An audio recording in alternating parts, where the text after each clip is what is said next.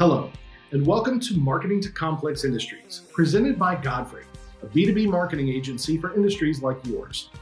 On each episode, we feature conversations about the latest challenges, strategies, and technologies for B2B marketers. I'm your host, Scott Troboff, VP of Creative at Godfrey, and today it is my honor and pleasure to welcome Carla Johnson to the podcast. Carla has lived, worked, and studied on five continents. She's worked with n- numerous Fortune 500 brands and just authored her 10th book, Rethink Innovation, which is currently available for pre order. So we're very excited today to talk to Carla about innovation and all things marketing. Carla, welcome to Marketing to Complex Industries. Thanks, Scott. I'm delighted to be here. You know, you have all of some of my favorite things. You've got B2B marketing, you've got complex industries, and of course, now today, innovation. Wonderful. Uh, you know, with a book with a title like uh, like Rethink Innovation, um, that already sounds like kind of a kind of a big promise. Sounds like a tall order, but but you you upped the ante and have a goal. You have a very special, very very measurable numeric goal. Can you tell me about that? Absolutely. It's my goal to teach 1 million people how to become innovative thinkers by the year 2025. And it was it was interesting how this popped into my head one day because one of the things that I've noticed and I think particularly with B2B marketers and the industries that we're in and the kind of companies that we work with and I know you've heard this a hundred times Scott is people say I'm not that creative I'm just, you know, I'm not that innovative. We don't want to rock the boat. And, you know, let's just, we know what we did last year worked. So we're just going to do it again and maybe dress it up and make it look a little different. But we just, I don't know what to do. It's too risky. You know, I, there's, we don't have the kind of budget, you know, we, we're not that kind of company and all these excuses. But I believe all we need for people to become more innovative thinkers is just to learn how. And I think there's so much pressure. And I think there's this um, stereotype of innovation and what it is, and that it is complex and, and expensive and time consuming and laborious. And I think that takes a lot of the that stereotype takes a lot of the joy out of what I've seen from people who do understand how innovation can be so simple and that you can use it for anything that you do. I think that's that's really interesting. So uh, you too often, I, I mean, in, in, the book, you mentioned people overthinking things, uh, you know, thinking a little bit too much about it. And I, I think that there is uh, there's an undercurrent of fear that goes into that. We tend to overthink things because we don't want to make mistakes. Mm-hmm. Um, you know, tell me tell me a little bit about how you've uh, you know gone about sort of tackling that and hitting that head on. Well, I think one of the reasons that people have fear, and particularly um, this fear associated with the risk of trying something new, um, you know, innovation. Innovation is all about finding new opportunities, solving problems that haven't been solved in the same way before. And I think the reason that people have so much fear is the unknown of what's on the other side.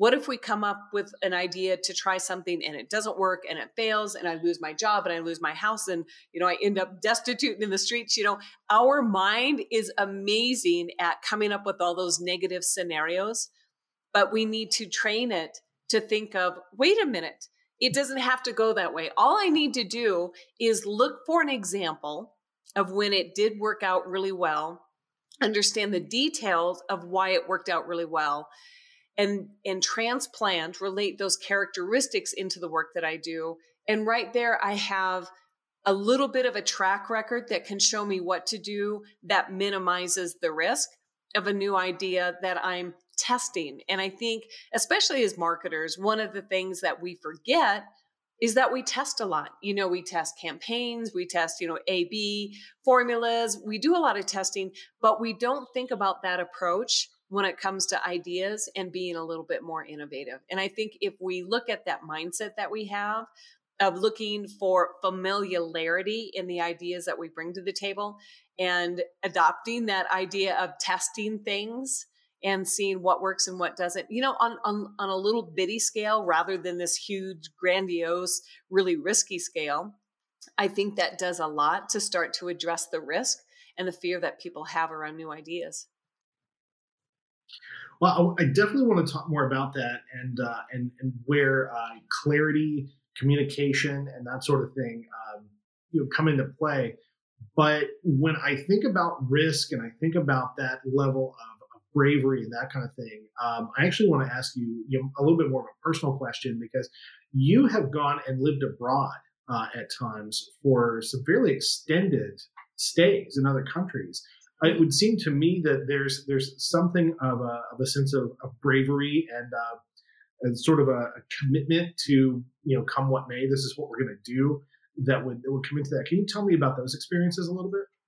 Yeah, and I'll, I'll start out with the first one because um, even though it was before we had kids and it was just my husband and I, um, we were earlier in our careers. It was 1998. You know, you still have risk, and there's mm-hmm. still this sense of well, you know, what do I do with my house? What do I do with my car? What do I do with my stuff? What if I lose my stuff? But I think one of the greatest gifts that I learned out of that first year of living abroad, we went to South America for a year, is the freedom that comes from not having anything to worry about. You know, we we literally lived with everything on our back and we weighed at one point and it was 27 pounds. So you think about living for a year with everything you need on your back and it only weighs 27 pounds. Now this was pre cell phone um, pre laptops that were you know really mobile pre tablets and things like that. But mm-hmm. there were internet cafes so we we could communicate and you know ways to to keep in touch. But it was the beauty of that freedom of understanding really how little we need to live on a day-to-day basis and and how little we need to be happy.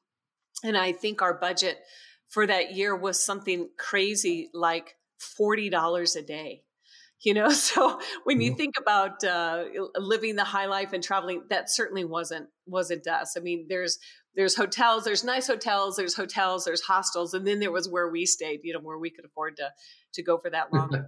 And now we did choose a continent that was very inexpensive to travel in so so i'll say that. But i think i think part of that gift of understanding how little you really need is to understand with clarity to your point about what matters most in what you do in life. And and i would say that that trip and that experience came at a time in my adulthood when i realized i didn't want a big house with a lot of stuff and a lot of cars. It was life was just a lot simpler and i had clarity about what mattered to me most because i lived with 27 pounds of stuff for a year. Now yeah it's it's an approach that we've had with our kids. I mean, with kids comes stuff, right? You still need high chairs, you need you know cribs, and you you need toys and things like that. But I think that was the nice thing about then you know fast forwarding to 2018 when we decided to take our three high school kids and live in Spain for a year is that it was another opportunity. Now they I mean, as high schoolers, they're not big stuff people either. So it was easier. And they've traveled a lot. We've traveled a lot with them, and they had to carry everything that they had. But again, it's that idea of you may go without it for a year. And when we come back, let's see what really mattered and, and what was important. And it's funny how you can travel like that. And a lot of things that you have around you every single day don't really have the meaning that you thought they might. And so when you have all of this like um, fringe unnecessary uh, things that aren't necessary scraped away from life, you really have room and space, you know, mentally and physically to figure out what does matter and, and what you do want to fill that space with. Or, you know, maybe you leave some space empty.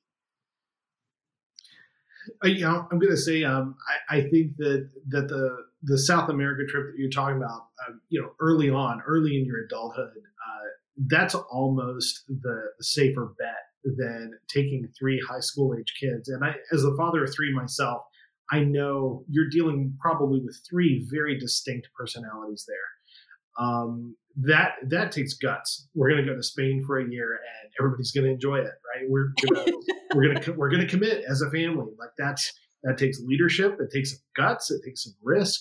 Uh, but I would imagine that the payoff is really there as well. You know, it, it really has been there. It has been worth it. And I mean, who could have ever known what we were going to come back to and, you know, the complete lack of travel. now that we've had this last year. And I think one of the wonderful things, I mean, we've always been a close family to start with, but when you spend all of your time with your teenagers in a foreign country, in a country that speaks a different language, it's a different kind of closeness. And you get to know people um, really well in ways that I think if we would have stayed home and had that year as typical American family and American teenagers, we wouldn't have gotten to know each other like that in that way. And I think that's, I mean, I, I give our kids a ton of credit because I can imagine a lot of teenagers who would have thrown fits and it could have been a miserable year, you know, going away with three high school kids, but they saw it really for the amazing experience that it was and they they did really embrace it. Now it doesn't mean they didn't miss their friends doesn't mean that there were you know it wasn't hard to adapt and get used to a different kind of schooling and, and everything like that. But it did give them a different perspective on what's possible if you just start to ask what if? You know what if we what if we did start to look at living abroad? What if we did start to look at you know what does it take? You know what if we start to look at the details of a visa? What if we start to look at you know how school could think could look differently? You know it really was our year of rethinking how we looked at the world how we looked at our work our family dynamics how we looked at school.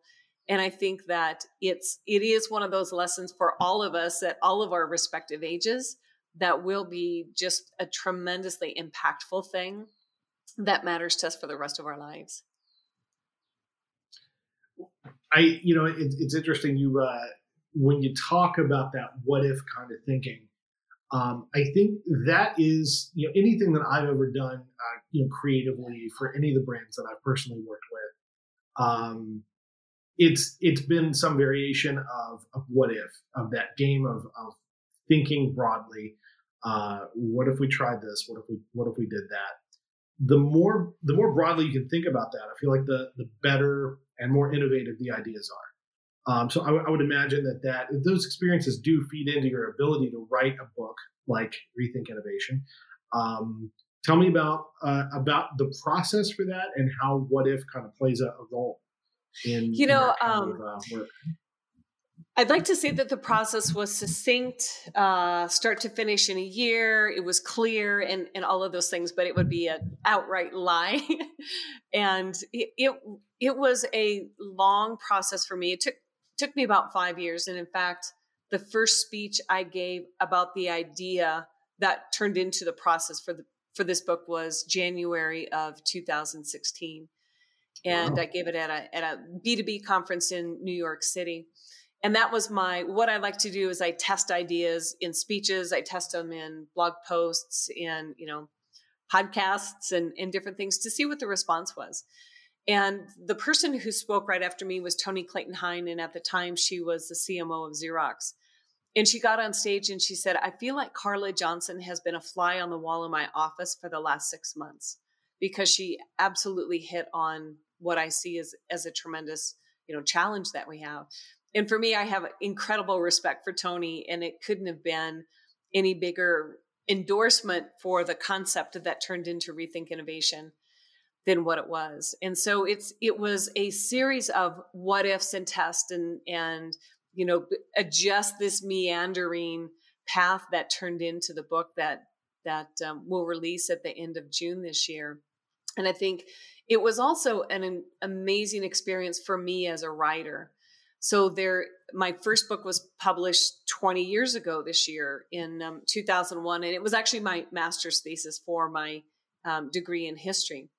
And that was similar to this book in that it was all my idea, it was all my research. I, I had to do all of everything that went into it to prove an idea that I believed was valid but the difference with this one is that it took a, a, lot more research and it wasn't just about looking at what had been done in the past like you do with a with a history thesis but talking about what the future could look like and and actually rethinking how we imagine innovation and talking about you know what if it wasn't just relegated to this small group of people you know an innovation group a product design group something like that? What if everybody understood what it meant? What if we had such clarity about innovation and what it meant? What if everybody got involved? What if everybody understood a process and there wasn't fear and there wasn't this you know looming sense of risk when it comes to a new idea? What if you know what if companies were more open to ideas what would that look like? And i think from the what if it transitioned into the next stage of well let's pretend. Mm-hmm. let's pretend that is the case. Now now how do you see it playing out? You know let's pretend you are uh, an executive who wants to build a, a culture of original thinkers. How do you actually do that? And so it was very much a, a learning experience for me about one, the story of innovation, but the story of how we perceive it and how our own identity as innovators or or not innovators really has such an incredible impact on our bravery in stepping forward or, or raising our hand with a new idea something that simple a new idea.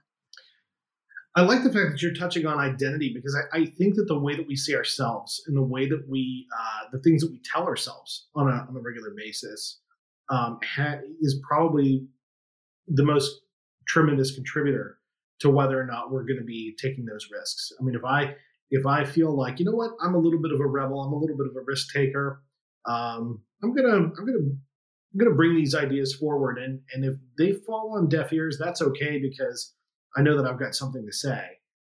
If if you're taking that perspective versus uh, on the other the other side of that would be somebody with imposter syndrome, which is all too common, something a lot of us deal with. Um, that person's going to be likely to keep those ideas to themselves, and they're not going to be as as likely to take those risks. So it would seem to me that that's really where it starts, kind of like. Uh, um, kind of like fitness really begins in the kitchen. It's like you know what you're feeding yourself, right? um, I would think that that at the same time, you know, with uh, with your creativity, it really depends on what you're feeding your own uh, sort of emotional and, and mental self. Oh, oh, absolutely. And so if you look at companies that have a traditional like R&D group or an innovation group, people who are specifically tapped with that responsibility and that accepted identity, and you go into another department or group or a person in that in that company and you ask them you know think of different ways that we could do this more innovatively. They're like uh you know that's not my job. That's what that group over there does. And i've had heads of innovation groups say to me you know thank you for like opening the gates and having this be something that everybody should care about because our group can only do so much innovation and and it's not about solving every single problem and jumping on every opportunity in the entire company because like they they don't have that kind of bandwidth. They don't have that kind of staffing. And the other thing that you hear from these people is you know I, i'm not smart enough to be an innovator because there's this perception you have to be a phd you know and in these complex b2b industries a phd engineer a phd data analyst or you have to be a design thinker or you have to be you know fill in the blank with something that makes you an official innovator. And they're like mm-hmm. i'm i'm not smart enough to innovate and the truth yeah. is you know innovation at its root is just about connecting the dots and that's one of steve jobs most famous quotes is about you know you, you can't see it by looking forward but you can see it from back you know looking back it's about connecting the dots and people say, you know, just connect the dots, you know, go forth and innovate. And, and that was something I read an interview with an executive about the other day is that he was so frustrated because he couldn't get his employees to innovate. But the issue was he's one of those natural dot connectors and not everybody is or not mm-hmm. everybody remembers how to do it like we did as kids because we were we are that way as kids.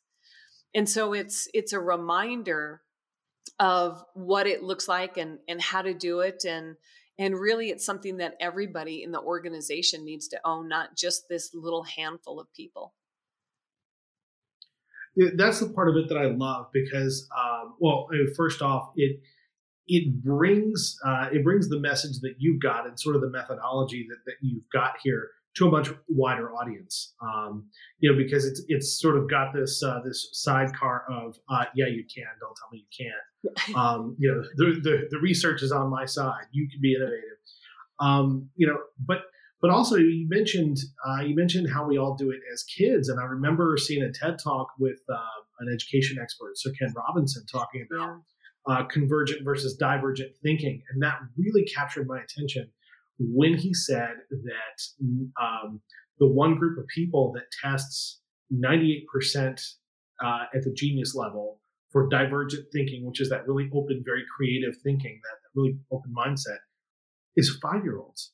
And that, and that five year olds naturally do this. And so if you've ever been five years old, which anybody listening to this has been at least once, um, it means that you were quite likely a genius at this innovative kind of thinking. And as we grow, we sort of learn to censor ourselves. We sort of learn to to uh, you know i love i love thinking that this is something that we're all capable of doing and it's really about reducing the the roadblocks that we put in place for ourselves more so than trying to go out and, and grab something that we've never possessed yeah and it's um that's one of the most incredible ted talks the the one you talked about from sir ken robinson and I think one of the things that happens in in corporate environments is we forget the divergent thinking and we focus so much on the convergent thinking because we want to find that answer and that one right answer and we're just drive drive drive drive drive.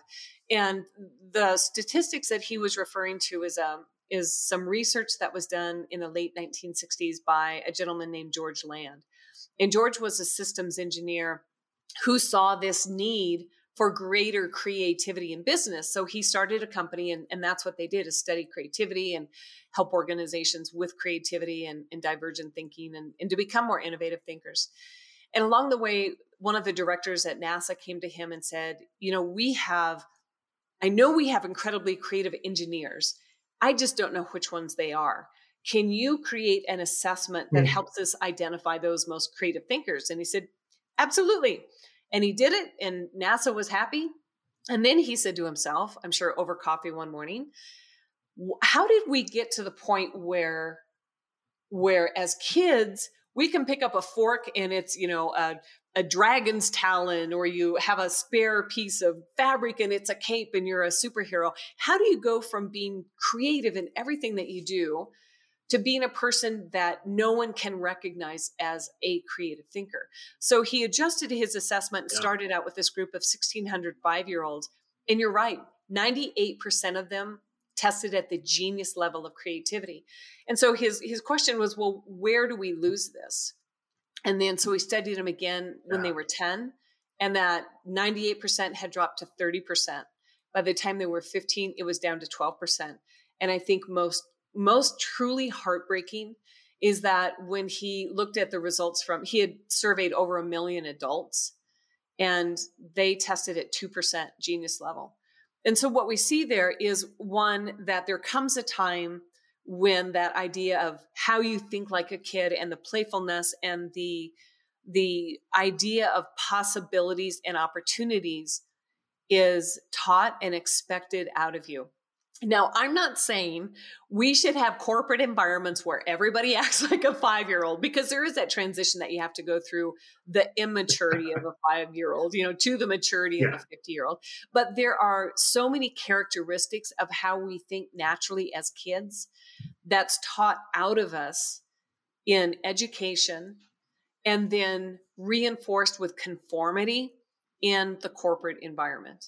And I know um, when you look at kids, and sometimes the ones who are the most brilliant are labeled as troublemakers because they can see all mm-hmm. of these opportunities and having to conform is really hard for them. And so, you know, they do, they end up maybe flunking out of school or dropping out of school or just getting so disgusted. And I think it's this huge amount of innovative brain power that we as a country are are losing because we're trying to make everybody conform like a little factory and then you pop out a graduate that goes to university and gets an MBA and you think this way and then you know you come into the corporate environment whether you're a marketer a finance person or a IT person or heaven forbid an innovator and this is the way you innovate.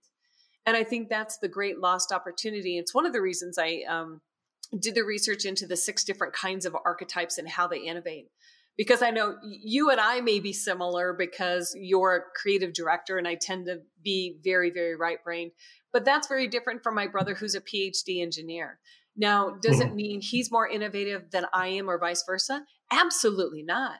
It just means how we approach the process comes from different dynamics. And both of them are very valid and very necessary, especially when we start to look at teams of innovators but we have to understand and, and open our own definition of what innovation is to rethink innovation you know what it looks like who's involved and and what those people look like. Well i think it's interesting once once we understand that and once we understand that everybody um, you know possesses this potential still that it's in there that that pilot light is still lit right? And we and we really just need to to learn how to kind of turn the burner on uh, so to speak. Um, I, I, think that's really where where your book uh, picks up, and it, and it's about um, not so much about here's how to get creative, here's how to get innovative, but I almost felt like it's here's how to build a greenhouse where innovation can grow. Right? It's it's it's really plans to to uh, you know, create a place where that magic can happen, and um, I'd, I'd, like for you to talk a little bit more about that because um, it, it's it's simple to say like there's you know a five step process to it, but it, it, really is about creating space. Uh, it I, is, I think, I think more so. Yeah, and it's one thing to have the process to understand how to consistently come up with these great ideas, but it's another to put it into practice in mm-hmm. your everyday life. You know, it's it's one thing to, you talked about fitness begins in the, in the kitchen. It's one thing to know what to do in the kitchen. It's another thing to actually do it or in the gym yeah. Or, wherever else. And so that's one of the things that I wanted people to understand is that if we're looking to create these ecosystems of people who are truly prolific innovators, who are able to find these opportunities and make something happen with it, that ha- that fits an objective of an organization. I don't want to give the impression that I believe when I say everybody sh- that innovation is everybody's job that it's you know a big building full of cats running around and it's all crazy. It's actually very systematic and, and very focused. So for the left brain people listening don't freak out. Like it's not total chaos. But i think that's one of the most important things is that if we are looking at how do we create innovative organizations and, and create an entire ecosystem of original thinkers if we're going to do it at the big level we have to reverse engineer it down to the individual level. And so we have to be able to recognize that it does take everybody on an individual to understand like how do you come up with the idea that addresses a specific objective that matters to the business to your team to you know whatever the the situation is? It can be something just as simple as how do we make our next zoom team meeting more interesting? You know so that we can get people to show up on time to turn their cameras on to actually speak up you know to be engaged so that we can get through our agenda faster and people leave it you know feeling like they've accomplished more it's that like it can work for something that simple it can also work for things like we need a new uh, customer experience portal that our customers will actually use or something like that. But it's that process. And so, in order to create that environment, that greenhouse, like you talk about, the, the main thing that organizations have to start with is their own brand purpose. Why are they in business to start with? Because there's all sorts of research that shows when an entire company and employee base understands the reason that the company is in business, the difference that they're making in the lives of their customers, innovation skyrockets. And it's back to one of hmm. your earlier comments about just basic clarity in communication. So when you have that as your North Star for any organization, that's the fundamental foundational level of clarity in communication. Now, the next level is what values do we need to have in place to make sure that innovation takes place in in our culture like this and are we willing to hire fire reward and reprimand based on those values because unless you consistently reinforce the behavior that's represented by those values that makes innovation happen then it's just another like nice poster slapped up on the wall in a in a conference room that people walk by and don't really pay attention to. So the organizations that really do care about innovation and, and innovative thinking and making it something that everybody participates in and has accountability for, they understand those two very, very first fundamental things.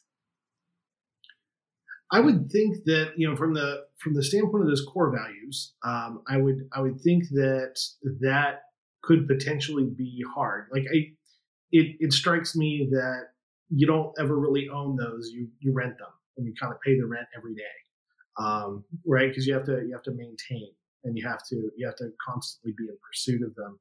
Um, that in and of itself feels like a lot of work, um, worth it. But you know, how do you how do you engage uh, you know a company of hundreds of people to do something like that?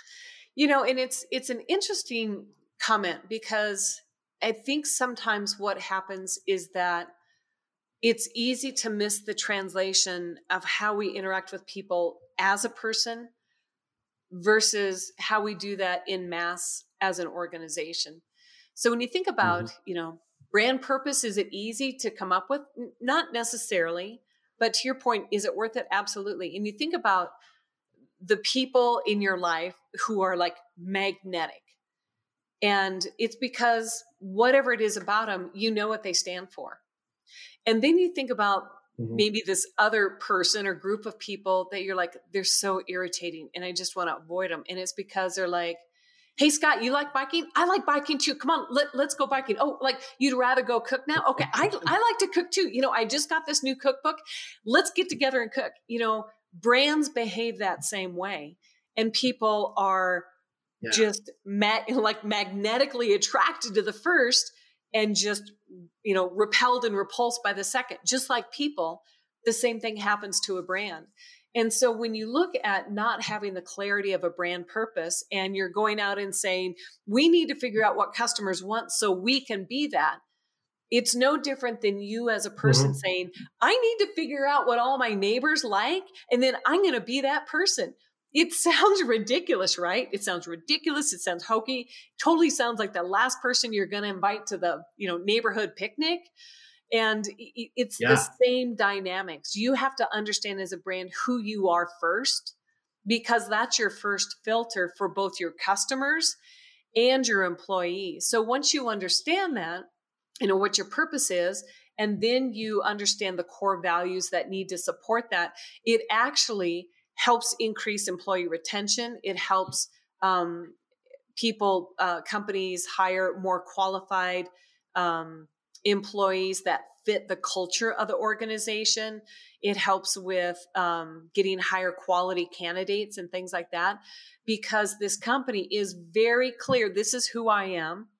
And these are the values that I believe in that make this person or company true. And you can't have a company that says it professes one thing but doesn't have the values in place to support it.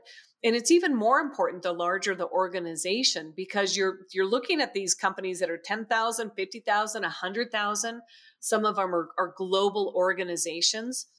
If you're going to behave, act, think and innovate as one you know type of organization or organism organism then you have to be able to understand the thinking that goes behind everything that you do you know why do you do it as a person? Why do you do it as a as an organization? And and what's my individual little role in it?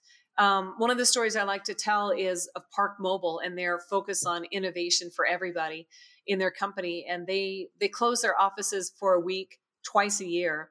And that's the focus for everybody is innovation. And so there's this woman who worked in finance you know she didn't have an innovation background. She didn't have the you know she wasn't software engineer. She wasn't a lot of these things that people think of as qualifications for being innovative. But she did have a process she had to do every single month that took her and her team 40 manual hours to do it that was really sucking the life out of them and so she taught herself a programming language and she automated that process and it now takes 20 minutes a month instead of 40 hours a month and so those are the kind of things that matters. But the reason she was able to do it is because ParkMobile is very clear about their purpose. They have the values in place to support it, and then they gave people space to actually innovate. So it's it's um, it's really about that level of consistency, and uh, and and I do think that is what brands are, are built on. Uh, you, when you when you think about a brand as a person and you think about those behaviors in an individual, that's where it gets very entertaining, right? And you talk about the the, the neighbors and the uh, the the folks who, who can be very annoying because they're always trying to just bend to the group. Um, what they lack is essentially authenticity. You never really feel like you know that person versus someone who's very consistent. Even if you don't like them, you trust them. And I think that that's a really important distinction to make because uh, there are brands that I do business with all the time that I don't particularly like, but I trust them because they're consistent.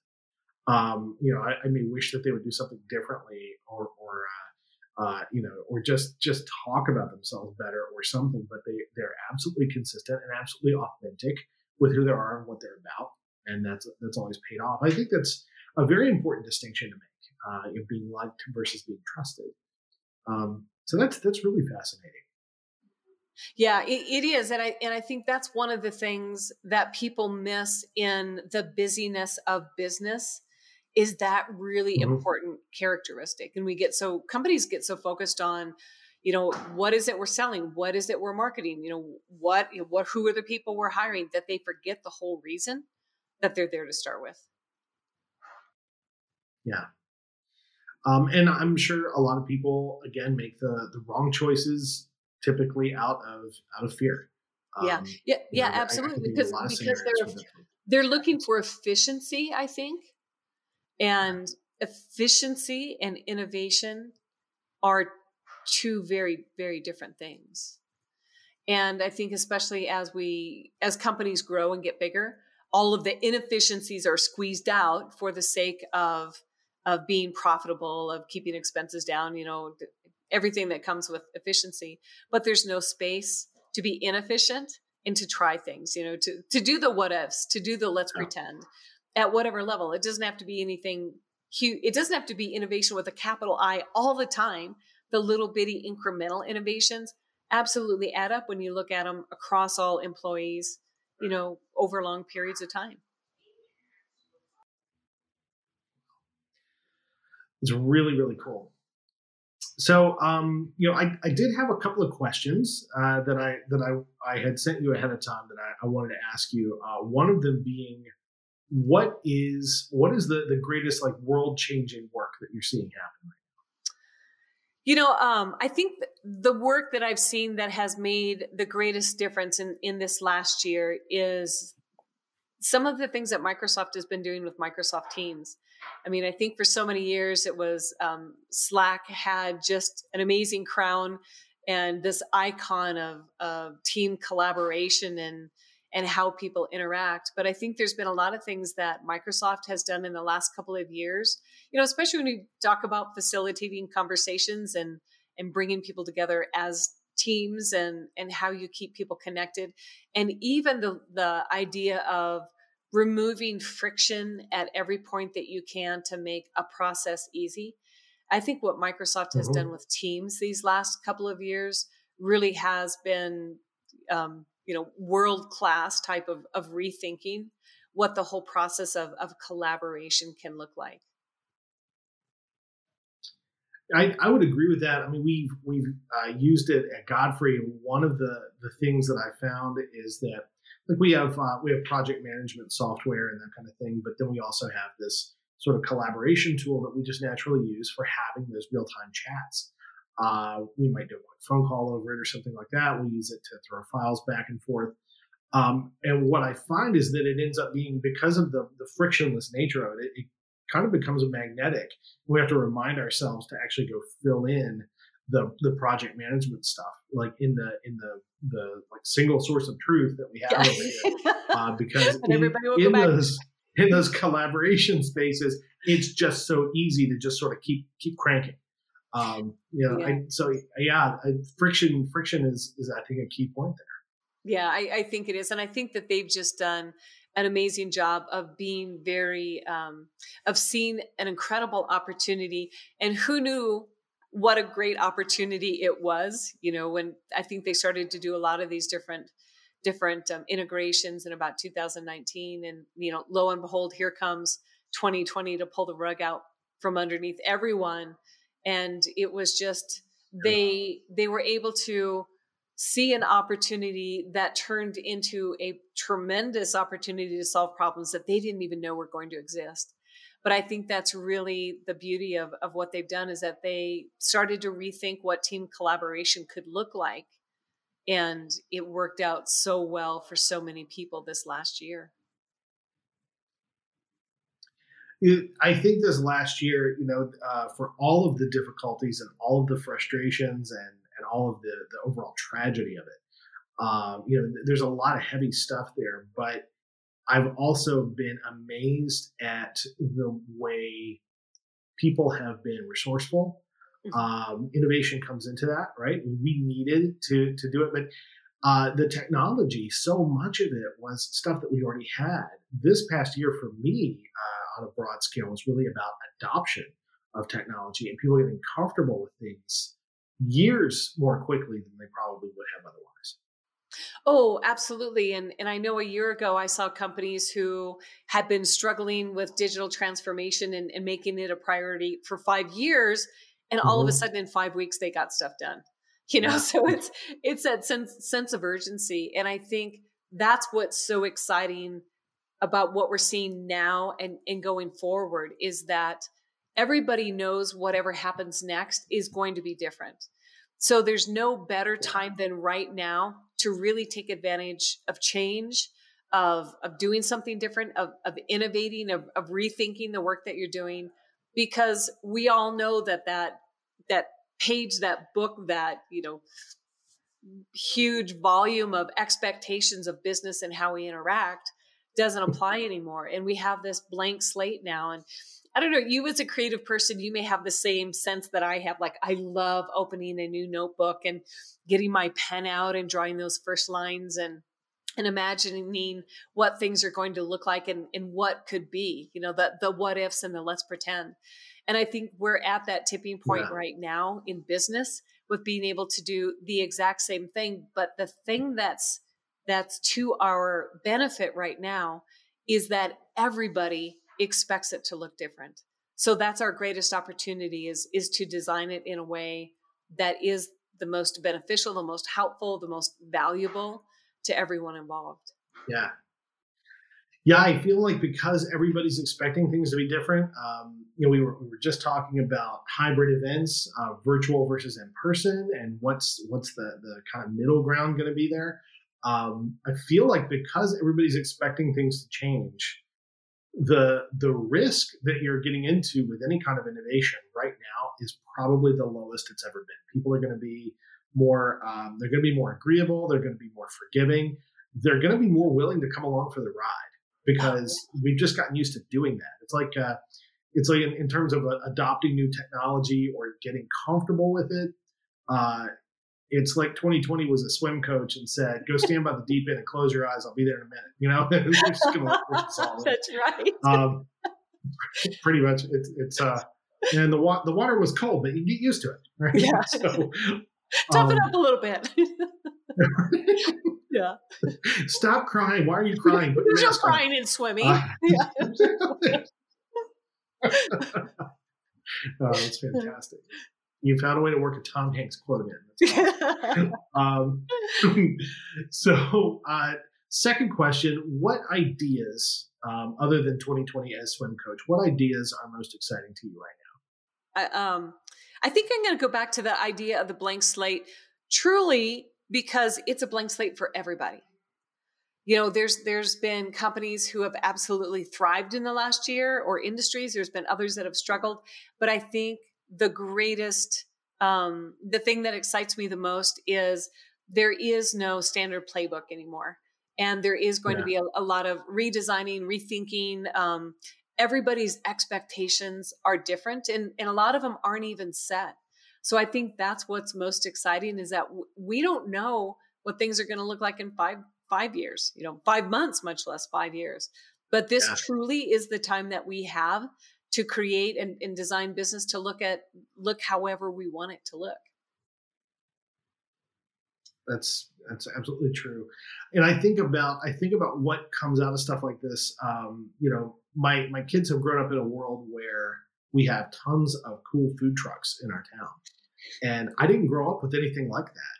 And i have to remind them that uh, during the the economic downturn uh, in like 2008 2009 it was it was the fact that that came at a time when we all were starting to get smartphones Twitter was was becoming a big thing, and then we had this downturn where somebody somebody can't keep a restaurant open or is wanting to open one and has to come up with a more cost effective way.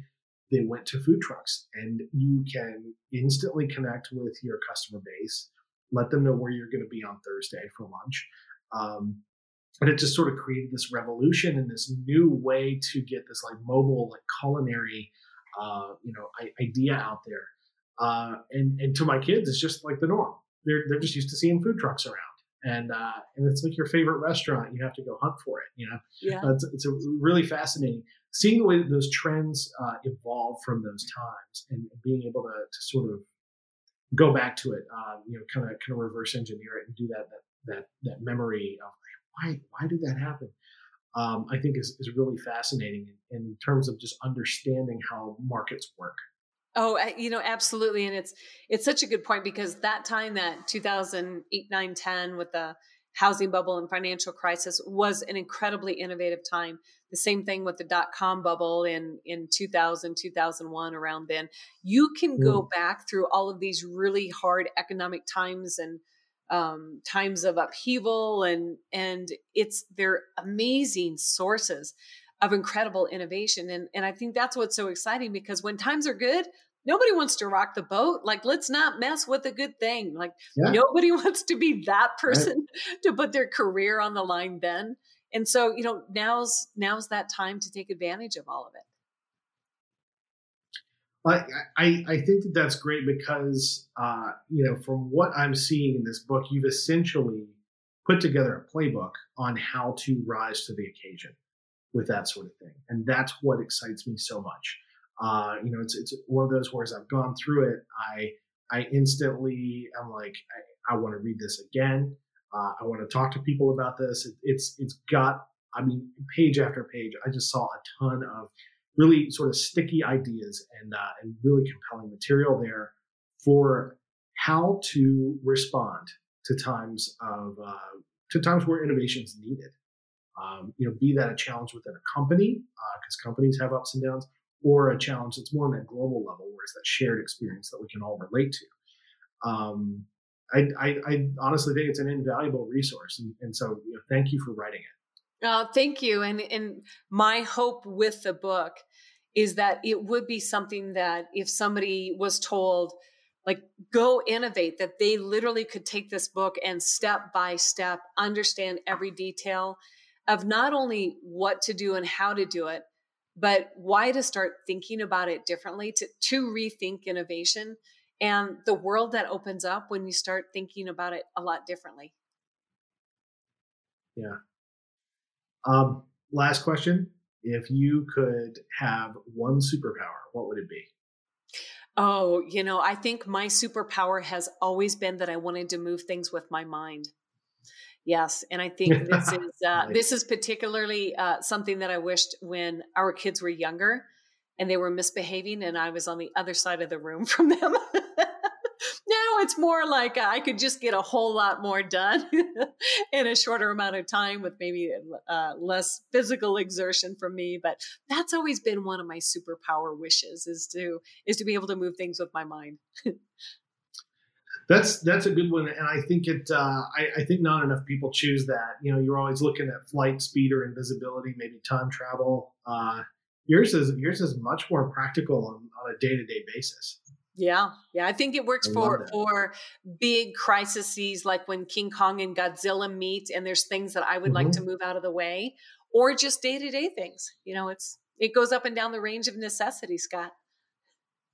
Yeah, uh, well, I I would um, that, that makes a ton of sense to me. You know, talking about uh, uh, taking all your possessions with you and having them only weigh 27 pounds, uh, everyday life for the rest of us in a, in a typical housing environment, uh, there's there's a lot more to lift and a lot more to carry. That's so. right. I think just all the stuff on top of my desk every day weighs more than 27 pounds anymore. yeah. I love it. Well, thank you so much for sitting down with us today. I, I really appreciate that. It's been a joy to talk with you. Um, this book, you said it's going to be out in late June. Yeah, June 29th, but you can pre order now. which I encourage Great. you to do. Very good. And uh, and just all the typical places people could find books, I would assume, right? Absolutely. Um, just any place where all great books are sold. Wonderful. Carla, thank you so much. It's been a pleasure. Thank you so much, Scott. I'm delighted to be here. And I love this conversation.